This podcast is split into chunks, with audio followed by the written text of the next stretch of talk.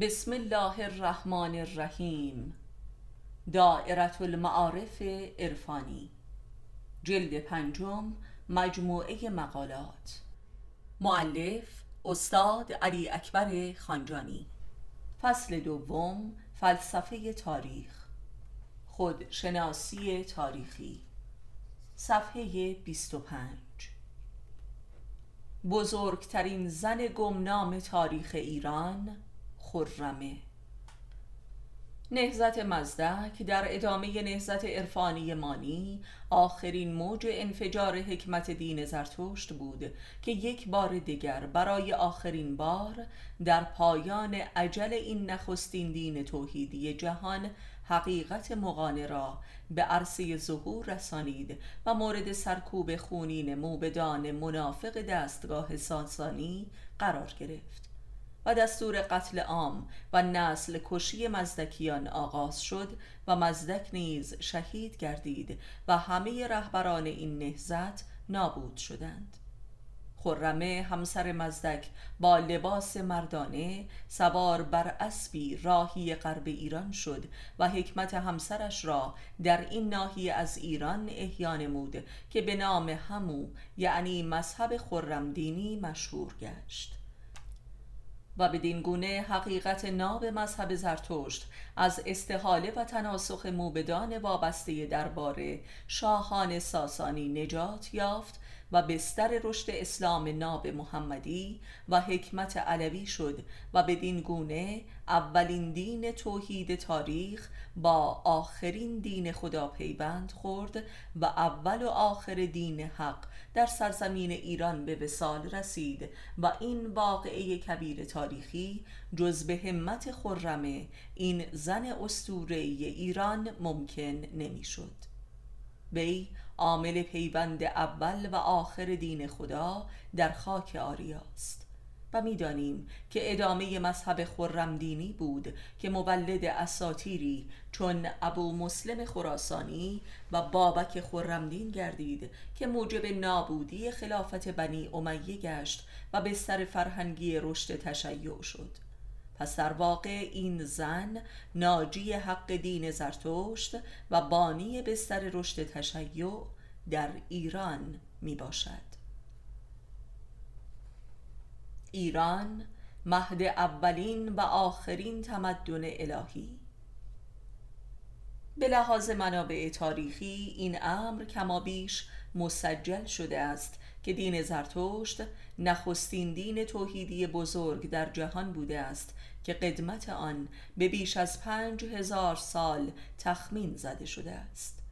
وقتی درک می کنیم که در دوران هخامنشی دین زرتشت به مرحله زوال و تحریف و نسیان بوده است پس واضح است که این دین با آن همه عظمت و خدماتش به تمدن بشری دارای چه قدمتی قبل از هخامنشی بوده است.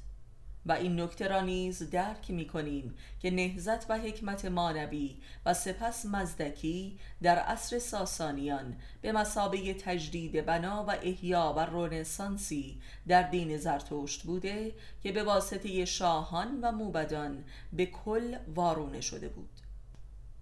از آثار مورخین کهن مثل هرودوت و حتی کتب اساتیری قبل از هرودوت یعنی هومر و هسیود که به حدود هزار سال قبل از میلاد مسیح می‌رسد حضور و عظمت جهانی دین زرتشت قابل درک می باشد بنا به اسناد و روایات زرتشتی و غیر زرتشتی می‌دانیم که حضرت زرتشت علیه السلام نخستین بانی و کاشف خیر و شر در نفس بشر بوده است. یعنی بنیانگذار دیالکتیک به عنوان ذات اندیشه و ادراک و جوهره حرکت و معنویت و تقوا و حکمت.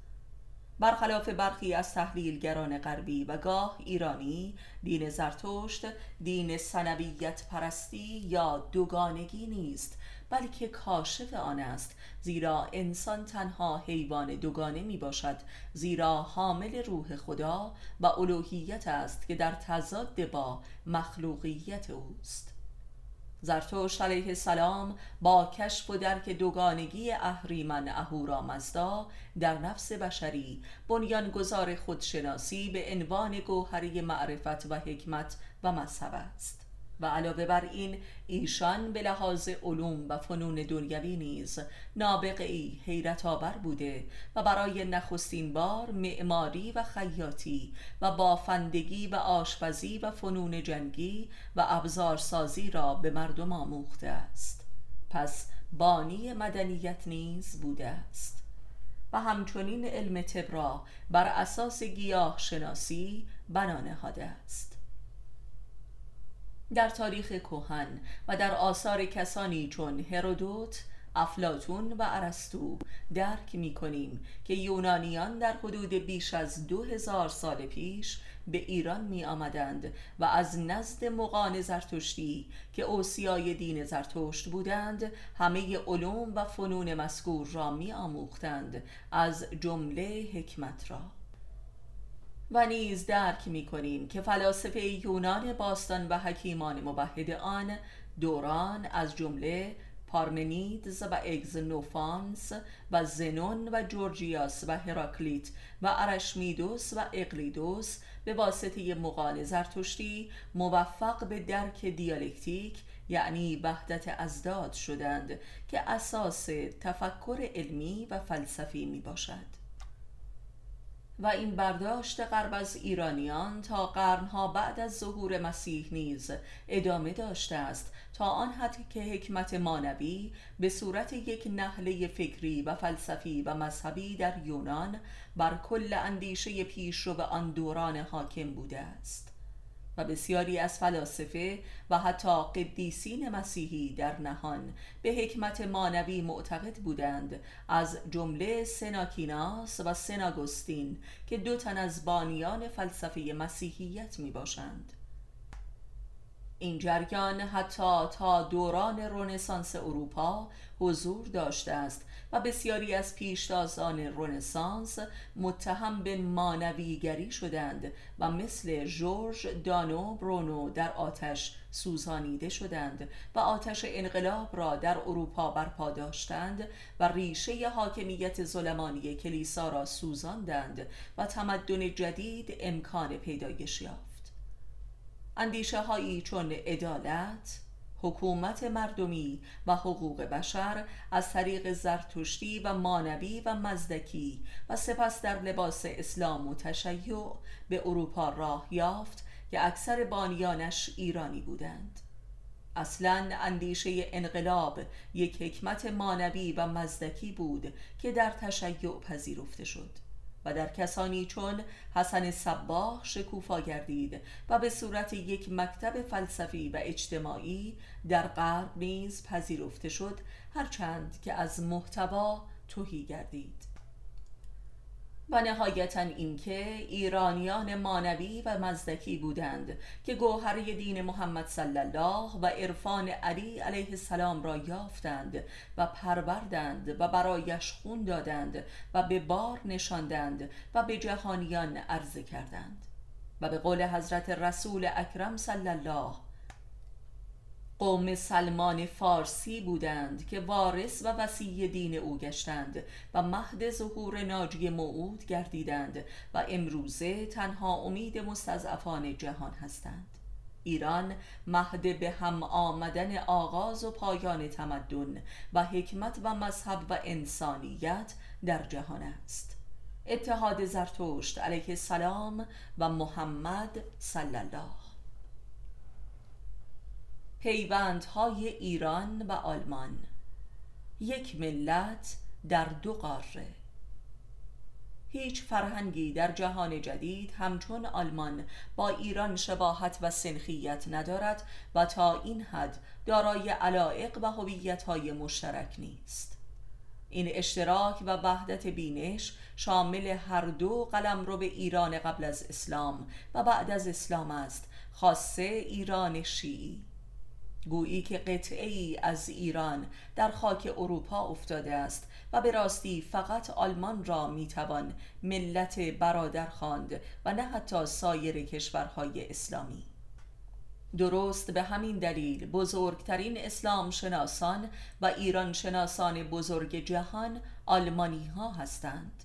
عشق آنها به ایران و اسلام و ایران اسلامی بسیار بیشتر از خود ایرانیان عصر جدید است. فیلمسل مولوی ما در آلمان و در فضای دانشگاهی آلمان بسیار معروفتر و مقبولتر و مقدستر از خود ایران است و نیز خیام ما. به ندرت یک دانشجوی آلمانی مولوی را نمی شناسد در حالی که به ندرت یک دانشجوی ایرانی گوته را می شناسد متاسفانه این سنخیت ذاتی امروز یک طرفه عمل می کند و بسیار منفعل افتاده است. در حالی که به اتکای بر همین اشتراکات معنوی می توان بزرگترین اتحاد بین دو تمدن بزرگ جهان را پدید آورد و در سرنوشت انسان مدرن اثر بخشید. علاقه آلمانی ها به ایران در همه زمینه ها مبرهن است. رویارویی هیتلر با بریتانیا درباره ایران و حمایت آلمان ها از استقلال ایران پس از جنگ جهانی اول و خدمات بیمزد و منت آلمان در توسعه اقتصادی و علمی کشورمان در آن دوران یک سند تاریخی است. و آنچه که موجب سقوط رضاشاه شد حمایت آلمان بود که بریتانیا را به وحشت انداخت. آلمان تنها کشور بزرگ اروپا بوده که هرگز نظری استعماری به ایران نداشته است. در حالی که می‌دانیم کل تمدن مدرن غرب در همه امور وامدار آلمان است و بخش بنیادی اکتشافات علمی و فنی و هنری و مکاتب بزرگ فلسفی و سیاسی که بنیادهای تمدن مدرن را پدید آورده از آن آلمان هاست. وجود کسانی چون هگل، مارکس، اینشتین، پلانک، فروید، گوته، یونگ و نیچه و هایدگر به تنهایی سند کافی بر محوریت آلمان در ساختار تمدن معاصر جهان است. علمای هیچ کشوری چون آلمان موفق به کشف و درک فرهنگ و مفاخر علمی و عرفانی و ادبی ایران زمین نشدند در واقع گوته به مسابه حافظ آلمان است. هگل به مسابه مولوی آلمان است. نیچه به مسابه خیام آلمان است و الی آخر. فلسفه آلمان تبیین عرفان نظری ما در قلم رو به فلسفه است. راز این پیوند روحانی جای بس تأمل و تحقیق دارد که بر عهده متخصصین امر است. اولین مدرسه و اولین کلاس درس. حضرت ادریس که در فرهنگ یونانی هرمس است دومین پیامبر خداست و بعد از حضرت آدم ظهور نمود. همو اولین کسی است که بساط درس گسترد و تعلیم داد و لذا او را ادریس نامیدند یعنی اهل درس. در فلسفه یونان او را بانی علم هرمونتیک می دانند که همان علم تفسیر کلمات است که قلب واژه ها را می شکافد و معنای نهانش را استخراج می کند و به زبان عربی همان علم تعبیر می باشد که به علم جفر هم معروف شده که از جمله علوم خفیه و اسرارآمیز است. هرمونتیک نیز از نام هرمس گرفته شده و نام درسی است که او می‌داده است. درس او همان ابداع و شرح کلمات بوده است زیرا بشر هنوز کلمات را نمی شناخته و در واقع او برای نخستین بار زبان را به بشر هدیه کرد و بانی و کشف کلمات و گویش و فهم واژه ها می باشد و عجیب این که همین درس به تدریج در طول تاریخ فراموش شده و فقط در نزد ادهی انگشت شمار از عارفان باقی مانده که به واسطه ریاضت و ذکر و تسکیه نفس تعلیم داده می شود به نظر می رسد که حضرت ادریس هم می بایستی چون این کلاسی داشته باشد و بگونه ای باید مثل معبد دلفی در یونان و یا مدرسه اصحاب صفه در خانه پیامبر بوده باشد. در روایات است که حضرت ادریس را بسیار آزار دادند و بارها او را به قصد کشتن زدند ولی باز زنده ماند و بالاخره مثل مسیح علیه السلام و یا حضرت زرتشت علیه السلام به آسمان عروج نمود. او نیز در انتظار رجعت است و در واقع زنده است. فلسفه تاریخ تاریخ به لحاظ لغت از ریشه رخ می باشد و تاریخ در اصل همان تا رخ است. یعنی آنگاه که رخ آشکار شود. رخ خالق. و لذا پایان تاریخ یعنی قیامت آن روزی است که خلق خدا رو در روی جمال پروردگار قرار می گیرند و لقاء الله واقع می شود در واقع تاریخ یعنی تا دیدار خدا. و این عمر زمانی است که به طول می انجامد. فلسفه تاریخ همان دیدار به قیامت است.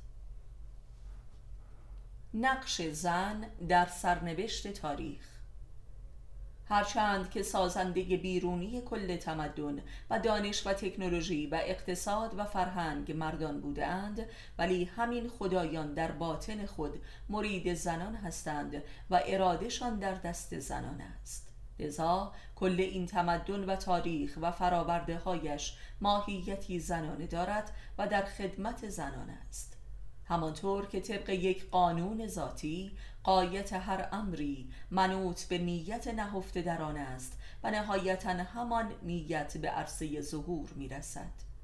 کل تاریخ تمدن بشری نیز پیرو به همین قانون ذاتی می باشد پر است اگر نیت آدمی در هر عملی دچار اختلال و ندامت و نفرت شود محصول آن عمل نیز باطل می گردد همانطور که عصر مدرنیزم عصر بیگانگی و نفرت زن و مرد از یکدیگر تا سرحد انتقام است که منجر به نابودی خانواده می شود لذا قایت سرنوشت تاریخ هم دچار خود براندازی می گردد و همه ارزشهایش وارونه عمل می کند و واژگون سالاری بر همه ارکان و نتایج این تمدن مسلط می گردد و کل بدنه این تمدن به صورت حربه و ابزاری مسلحانه بین زن و مرد به میدان می آید که جنگ نهایی تاریخ که سرنوشت تاریخ را رقم می‌زند به قول سارتر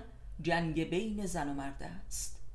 در معارف اسلامی و خاص شیعی نیز می‌خوانیم که حضرت فاطمه علیها السلام مقصود خداوند از خلقت جهان و جهانیان است و بلکه مقصود رسالت انبیا و اولیاست این بدان معناست که این مقصود ذاتی اگر بر حقش متجلی نگردد دچار اشد ابطال و نابودی می شود ظهور همجنسگرایی در زنان و مردان با سرعتی که به پیش می رود اساس این جنگ بی پایان آدم و حوا را پیریزی می کند و نسل بشر را هم مواجه با انقطاع نموده و این خود براندازی رخ می نماید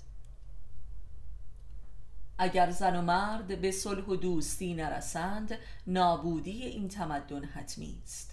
اگر زن به حق مقصود خود در خلقت واقف نشده و حقوقش را ادا نکند کل این تمدنی را که برای او بنا شده است قبرستان مقصود خود می سازد و اگر مرد دست از عروسک بازی با زن بر ندارد به خودکشی می رسد شاهان شریعت پناه. به قول قرآن کریم هر کجا که سلاطین وارد شدند جز فساد نیافریدند. ولی وای بر شاهانی که در لباس دین و شرع پنهان بودند و وای بر مردمان آن دیار. وقتی نظری به تاریخ شاهنشاهی ایران می اندازیم سیاه ترین دوران را حاکمیت شاهان متشرع می یابیم که سلاجقه صفویان و قاجار سیاه ترین دورانهای تاریخ ایران را پدید آوردند و به راستی شیطان را رو سفید نمودند.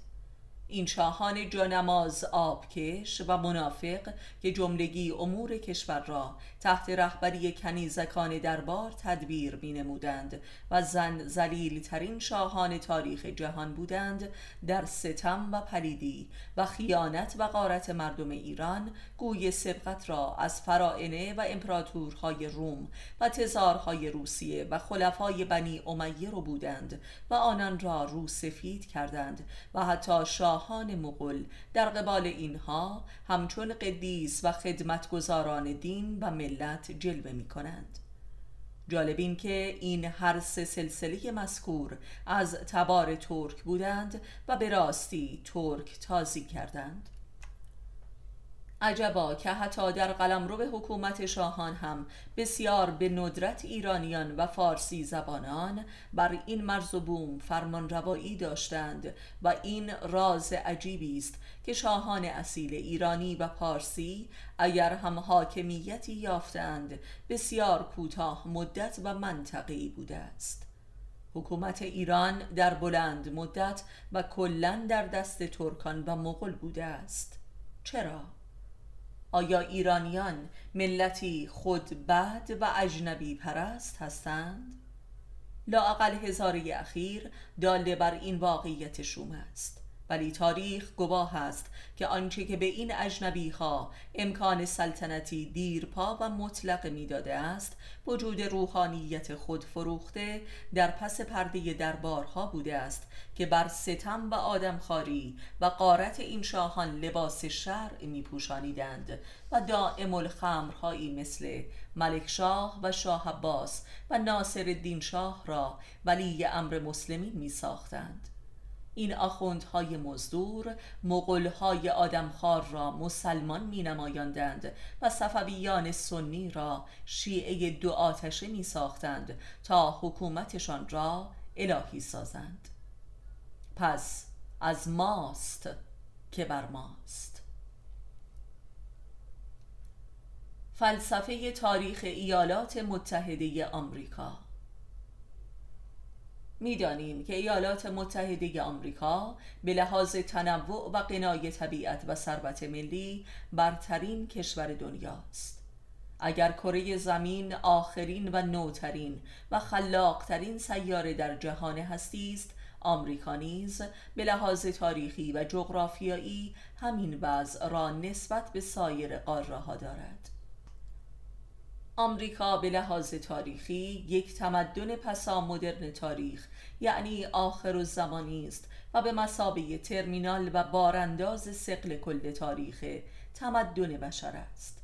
همانطور که تمدن اروپایی توانست از کل قوای تمدنهای دیگر در خدمت اقتدارش بهره گیرد این تمدن در آمریکا لنگر انداخت و در آنجا متمرکز گردید. آمریکا آخر و زمان تاریخ تمدن بشر است. می‌دانیم که صاحبان اصلی و چند هزار ساله قاره آمریکا تمدن‌های استک و مایا بودند که طی سه قرن مهاجرت اروپاییان به این قاره مرحله به مرحله قتل عام و نابود شدند. و مابقی در تمدن اروپایی حل و محو گردیدند و آخرین مقاومت این تمدن چند هزار ساله امروزه در کمپ هایی در چند ایالت به صورت پادگان های شبه نظامی و همچون اسرای جنگی آخرین ایام عمر تاریخی خود را به کمک الکل و مخدرات و روانگردان ها و LSD به سر می‌برند.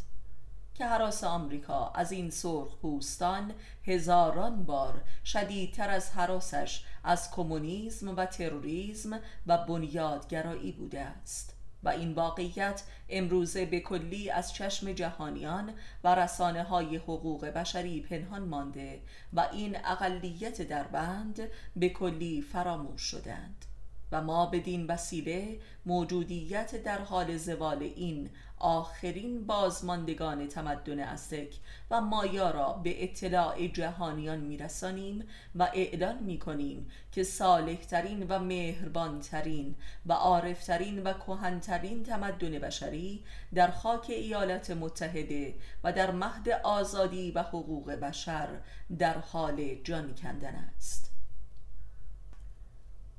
به اعتراف همه مبرخان و متخصصان تاریخ تمدن و باستان شناسان جدید اگر تمدن هندوستان نخستین تمدن بشری در جهان است این تمدن کهن شعبه ای از تمدن سرخپوستان تمدن قاره آمریکاست که در طول اعثار به واسطه حرکت بطنی کره زمین و جدا شدن قاره ها از یکدیگر شبه جزیره هند از قاره آمریکا دور شده است و بیهوده نیست که سرخپوستان آمریکا را هندی یا ایندیان مینامند زیرا از یک نژادند. بنده با مطالعه اندکی در فرهنگ سرخپوستان آمریکا با کمال حیرت متوجه شدم که الفبای معارف عرفانی و مکتب وحدت وجود در همه مذاهب جهان ریشه در عرفان سرخ پوستی دارد و در این قوم بشری عرفان وحدت وجود تبدیل به فرهنگ و عرف آمیانه شده است و این امر داله بر کمال رشد معنوی یک قوم است که امروزه در شقی ترین اسارتها در حال نابود شدن است. و هر روزه صدها نفر دست به خودکشی می‌زنند تا روح خود را از این نابودی نجات دهند. بلایی که آمریکا بر سر این قوم در خاک خودش آورده هزاران بار شقیتر از فاجعه ویتنام و فلسطین و افغانستان و عراق است و هیچ خبرنگاری حق ندارد کمترین گزارشی از وضعیت این کمپ ها مخابره کند. کمپ هایی که موسوم به کنسرویشن است که در واقع کارخانه های تبدیل سرخ بوستان به کنسرو است. هولوکاست واقعی در اینجا جریان دارد که تحت رهبری صهیونیست امپریالیستی نخستین تمدن عارف بر روی زمین را به ابلیسی ترین روش ها زنده زنده به گور می کند و آنان را به خودکشی وامی دارد و اما پس از نابود سازی سرخ و تبدیل آنها به کنسرو های متحرک دزدان دریایی از بریتانیا و اسپانیا و پرتغال و هلند مردمان آفریقا را در کشتی ها بسته بندی کردند و به بنادر آمریکا وارد نمودند و همچون اصر فرائنه از آنان بیگاری کشیدند. می‌دانیم که پولداران صهیونیست از اروپا راهی آمریکا شدند تا سرزمین موعود خود را در آنجا برپا کنند. لذا زندانیان و تبهکاران و تبعیدیان و بیکاران را از اروپا با خود به آمریکا بردند و از آنان نیز به عنوان سرکارگران خود استفاده کردند. و همچنین از آغاز تا به امروز گله گله گرسنگان مکزیکی را به طور قاچاق و بدون هیچ ملیتی به عنوان کارگران یک وعده غذا وارد آمریکا کرده اند که از بچه هایشان نیز به عنوان کالای سکسی استفاده می کنند بنابراین تمدن آمریکا با پول سهیونیست های اروپایی و کار مجانی مهاجرین گرسنه و برخون سرخ پوستان و استخوان سیاه پوستان بنا شده است و تا به امروز نیز به همین روند به پیش می روند. پس واضح است که آمریکا تعین طبقه هفتم دوزخ و قلمرو فرمان روایی ابلیس بر روی زمین است که در آخر زمان آشکار شده است و منادی ابلیسی ترین شعارها و وعده هاست. آزادی، عشق، برابری، خوشبختی، فتح کائنات و اما حیرت آورتر از این فجایع فوق تراژیک نامه رئیس جمهور سابق ما یعنی آقای خاتمی خطاب به ملت آمریکاست که آمریکا را تمدنی دانست که بر اساس حریت و دینداری پدید آمده است. معلوم نیست که ایشان تاریخ آمریکا را از چه منبع و در چه مدرسه و کتابی مطالعه کرده است. این نامه ایشان حتی آمریکاییان را به خنده انداخت. یک دوست آمریکایی داشتم که می گفت بزرگترین شومی بخت من این است که آمریکایی هستم و شرم دارم که در روز قیامت بگویم که آمریکاییم. این دوست که نمی‌خواست آمریکایی زندگی کند با اینکه سه تا دکترا در ادبیات انگلیسی و آلمانی و روسی داشت ولی در انبار اداره پست حمالی می‌کرد و حقوق یک کارگر صفر را می‌گرفت. او یک آمریکایی موبلوند و چشم آبی و اصیل بود که می‌دانست آمریکا چیست. ولی رئیس جمهور فیلسوف ما که خود را ناجی تمدن بشر می‌دانست نمی‌دانست که آمریکا تنها دشمن قسم خورده تمدن است. گویی آمریکای ذهن ایشان یک آمریکای عرفانیزه شده بود که در آن بر ابلیس کباده عشق پوشانیده بود. خدا رحم کرد که نگذاشت تا عرفانش را در کشور پیاده کند هرچند همان قدر هم که پیاده کرد جز فساد نیافرید.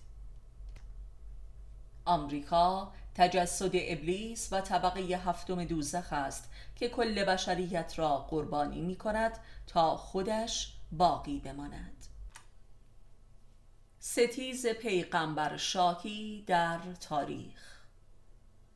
در طول تاریخ ادعی پیغمبر بودند و ادعی هم فقط شاه بودند. این شاهان و پیامبران کاری با یکدیگر نداشتند و چه بسا شاهانی که به پیامبران پناه داده و از آنان در قبال ستم ملایان مذهب دفاع کردند. مثل حمایت برخی شاهان هخامنشی از انبیای بنی اسرائیل. و اما ادعی هم شاهانی بودند که دعوی پیامبری و شاهی داشتند که پیامبران حقه و مؤمنان را تحت آزار و کشتار قرار می‌دادند. مثل فرائده مصر و یا شاهان ساسانی. اینان را پیغمبر شاه مینامیم که خلفای بنی عباس هم در همین جرگه می باشند که همه امامان و مؤمنان را قتل عام کردند. این پیغمبر شاهان که خود را خدا و یا سایه خدا و یا جانشین خدا و فرستاده خدا می دانستند رسالتی جز پیام کشی و امام کشی و مؤمن کشی نداشتند و همینها کارخانه تحریف و تبدیل دین بودند و نفاق را مبدل به فلسفه و ایدولوژی کردند و همه دانشمندان را گرد آوردند و به آنها سله های فراوان دادند تا دین را وارونه سازند و حتی در کتب آسمانی دستکاری کنند. مثل شاهان ساسانی که بخش عمده ای از اوستا را تغییر داده و از نو کتابت نمودند و یا مثل عثمانیان و صفویان که حتی سیمای اسلام را به کلی تغییر دادند. یکی از بزرگترین ویژگی مشترک این پیغمبر شاهان زنبارگی و زن زلیلی جنون آمیزشان بوده است. که تمام فرامین را تحت تأثیر و القاعات زنان حرم سراهای خود صادر می نمودند و شاهان اصلی در واقع کنیزکان و فواحش بودند و دستور قتل مردان حق را همینها صادر می کردند و خود این پیغمبر شاهان اکثرا دائم الخمر بودند. و لذا وزرای دربارشان نیز تحت تأثیر و فرمان مخفیانه این زنان حرم سرا قرار داشتند. فقط انگشت شماری از این زنان لو رفته و مشهور و معروف شدند. مثل زن فاسق هارون الرشید یا ترکان خاتون زن ملکشاه سلجوقی که برای خودش لشکر و دربار و وزرایی مستقل داشت و خاج نظام الملک در حقیقت از او دستور می گرفت و شیعیان را قتل عام می کرد مطالعه شجره این پیغمبر شاهان نشان می دهد که جملگی از شجره ملایان منافق مذاهب هستند که در صدای سلطنت بودند که در صف مقدم دشمنان هر پیامبر جدیدی قرار داشتند و شاهان را ترغیب به کشتن پیامبران و مؤمنان می نمودند. مثل ملایان یهود که قیصر را وادار به قتل مسیح کردند و یا ملایان دربار خسرو پرویز و انوشیروان که فتوای قتل عام مانویان و مزدکیان را صادر کردند و اوستا را تبدیل نمودند. زیرا در اوستا ظهور مانی و مزدک به عنوان اوسیای دین زرتشت پیشگویی شده بود. اسکندر مقدونی نیز یکی از این پیغمبر شاهان بزرگ بود و دعایه نجات و رهبری بر کل جهان را داشت و همواره با یک لشکر از زنان روسبی در سفر بود و معروف است که تخت جمشید به امر یکی از این روسبی ها و در حضور همو به آتش کشیده شد تا عیش شبانه را تأمین کند و در هر سرزمینی ادعای رسالت آسمانی داشت و هنوز هم اقوامی وجود دارند که او را پیامبر می‌دانند. انوشیروان نیز نهایتا پس از قتل عام مزدکیان دعوی رسالت نمود و معروف است که دوازده هزار زن در حرم سرا داشت. فرعون مصر نیز تحت فرمان معشوقش به جنگ با موسی علیه السلام و قومش پرداخت و بنی اسرائیل را قتل عام نمود. بخت و نصر نیز دعوی پیامبری داشت و خود را فرستادی خدا می‌دانست که به قتل عام پیامبران بنی اسرائیل و مؤمنان پرداخت. تنها پیامبر راستینی که به مقام شاهی بر روی زمین رسید حضرت سلیمان بود که البته درباریان و لشکریانش را جملگی اجنه و ملائک و حیوانات روی زمین تشکیل می‌دادند و یک سلطنت متافیزیکی داشت که او نیز از سلطنت خود استعفا نمود زیرا دید که قادر به اقامه عدل روی زمین نیست. و خداوند هم عذرش را پذیرفت و لذا به زودی از دنیا رفت. و عظمت او به قدری بود که تا مدتها مردمان جسارت کفن و دفن او را نداشتند. به نظر می رسد که حضور حضرت سلیمان یکی از مراجع تقلید و وسوسه بسیاری شده تا به واسطه پیامبری سلطنت کنند. و همین وسوسه است که صهیونیزم را پدید آورده و حکومت اسرائیل را ساخته است که این نیز یک پیغمبر شاهی دموکراتیک است که در صدای فتح جهان می باشد و البته امدادهای غیبی آن برخلاف حضرت سلیمان گروه های کثیری از جاسوسان در سراسر جهان می باشند پیغمبر شاهی وسوسه بس فریبنده و خطرناکی است که در جهان اسلام و تشیع نیز حضور دارد. فیلمسل این وسوسه را می توان تحت عنوان درویشیگری ها درک نمود که نام رهبران اکثرشان با پسوند شاه می باشد مثل فلان علی شاه. و بارها در طول تاریخ شاهد نبرد این اقتاب برای رسیدن به سلطنت نیز بوده ایم مثل آقاخان محلاتی و اخلافش این سنت اساسا از مذاهب هندو به جهان تشیع وارد شده است مثل مهاراجه های هندی که جملگی خود را نماینده کریشنا می داند. صفویان نیز از همین درب به سلطنت رسیدند و به ناگاه از مذهب اهل سنت بریده و مبدل به شیعیان دو آتشه شدند. همه شاهان صفوی نیز زنباره ها و شهوت پرستانی دیوانه و الکلی بودند. می‌گویند که در عصر شاه عباس در شهر اصفهان حدود ده هزار روسبی حرفه‌ای وجود داشت که تحت نظارت دربار بودند و در واقع حرمسرای غیر مستقیم شاهان صفوی محسوب می شدند و این روسبیان کل شهر اصفهان را تحت رهبری مافیایی خود داشتند و نقش جاسوسان شاه را هم ایفا می نمودند و از شاه حقوق می گرفتند. به نظر می رسد که با پیدایش دموکراسی و سوسیالیسم عمر تاریخی پیغمبر شاهی هم در حال پایان است. ولذا عمر تاریخی نفاق حکومتی در حال به سر آمدن است. و این شاید یکی از خیرهای دینی دموکراسی باشد که از غرب پیدا شده است چرا که اصولا در مغرب زمین پیغمبر شاهی رایج نبوده و همواره کفر سیمای آشکاری داشته است. به استثنای دوران سیاه حکومت کلیسا در قرون وسطا که از پیغمبر شاهی های بقایت مخوف و مافیایی بوده که البته ربطی به تمدن غرب که دارای اساس یونانی و رومی هست نداشته است. و این همان روحانیت منافق یهود بود که بر تخت سلطنت عیسی مسیح نشست و چندین قرن به قتل عام مؤمنان مسیحی پرداخت که حتی شاهان اروپا از این قدرت می و به آن حق حساب می دادند. و پیغمبر شاهی یک وسوسه ابلیس در نفس هر بشری است که داییه دین دارد و می توانیم در قلمرو معرفت نفس با این ابلیسیت مواجه شویم که چه سیما و توجیه مقدسی دارد. همانطور که امروزه در سراسر جهان هزاران نفر در این وسوسه ادعای نجات بشریت را دارند حتی آقای بوش. در آخر الزمان همه می‌خواهند پیغمبر شاه باشند.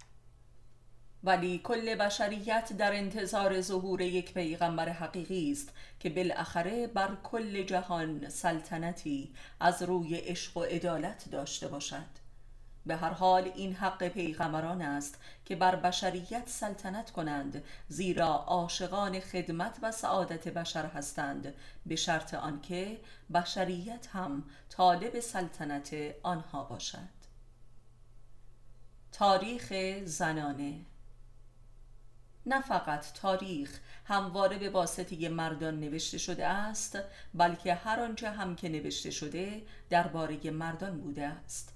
زیرا تاریخ جنگ ها و نبوت ها و انقلابات و مکاشفات و اختراعات و هنرها جملگی تاریخ پدیده ها و محصولات مردانه است. الا فقط یک چیز زنانه است که آن هم هرگز در تاریخ نوشته نشده است. که ماده اولیه موجودیت تاریخ است و آن نسل بشر است که زنها میپرورند. در تاریخ درباره زن جز از مکارگی ها و خیانتهایش و فتنه هایی که در خفا بر پا نموده سخن دیگری نرفته است. تاریخ زن در پس های بسته در فراموش خانه است زیرا زن خاندار بوده است. و تاریخ فقط وقایع بیرون از خانه را ثبت می کند وقایع درون خانه دارای سه محور اساسی است که راز بقای بشر است اتاق خواب آشپزخانه و بچه داری و هیچ یک از این سه قلم رو دارای تاریخ نیست. به لحاظی تاریخ اگر گردش زمانه و تغییر و تحول و تکامل را گویند این سه قلم رو به مذکور دارای هیچ رشدی نبوده است الا آشپزخانه که آن هم در عصر جدید به واسطه مردان در بیرون از خانه و در رستوران ها رشد یافته که ربطی به زن ندارد. در واقع زن به این دلیل تاریخ ندارد که هیچ رشدی نداشته است. در قلم رو به رخت خواب و بچه داری. در این دو قلم رو امروز همان می کند که هزاران سال پیش می کرده است الا در آن جنبه هایی که در خارج از خانه و در اماکن فساد اتفاق می افتد که آن هم از ابداعات مردان می باشد. و لذا به همین دلیل در رابطه با بچه داری هم مشابه آشپزخانه رخ داده است و لذا آن هر سه قلم رو به زنانه به دست مردان در خارج از خانه دچار رشد و تحول شده و تحت رهبری مردان قرار دارد. و لذا تاریخ خانه که فراموش خانه تاریخ است در حال انقراض می باشد. زیرا خانه و خانواده در حال انقراض است. و لذا تاریخ نوشته ناشده و راکد زن در حال پایان است. و این آخر زمان زن نیز هست. و اینک زن در بیرون از خانه تاریخ خصوصی خود را از دست داده و به صورت مقلدی کور در تاریخ مرد حل و جذب می شود. این آخر زمان تاریخ زن اساس کل جهان آخر زمان تاریخ مرد می باشد.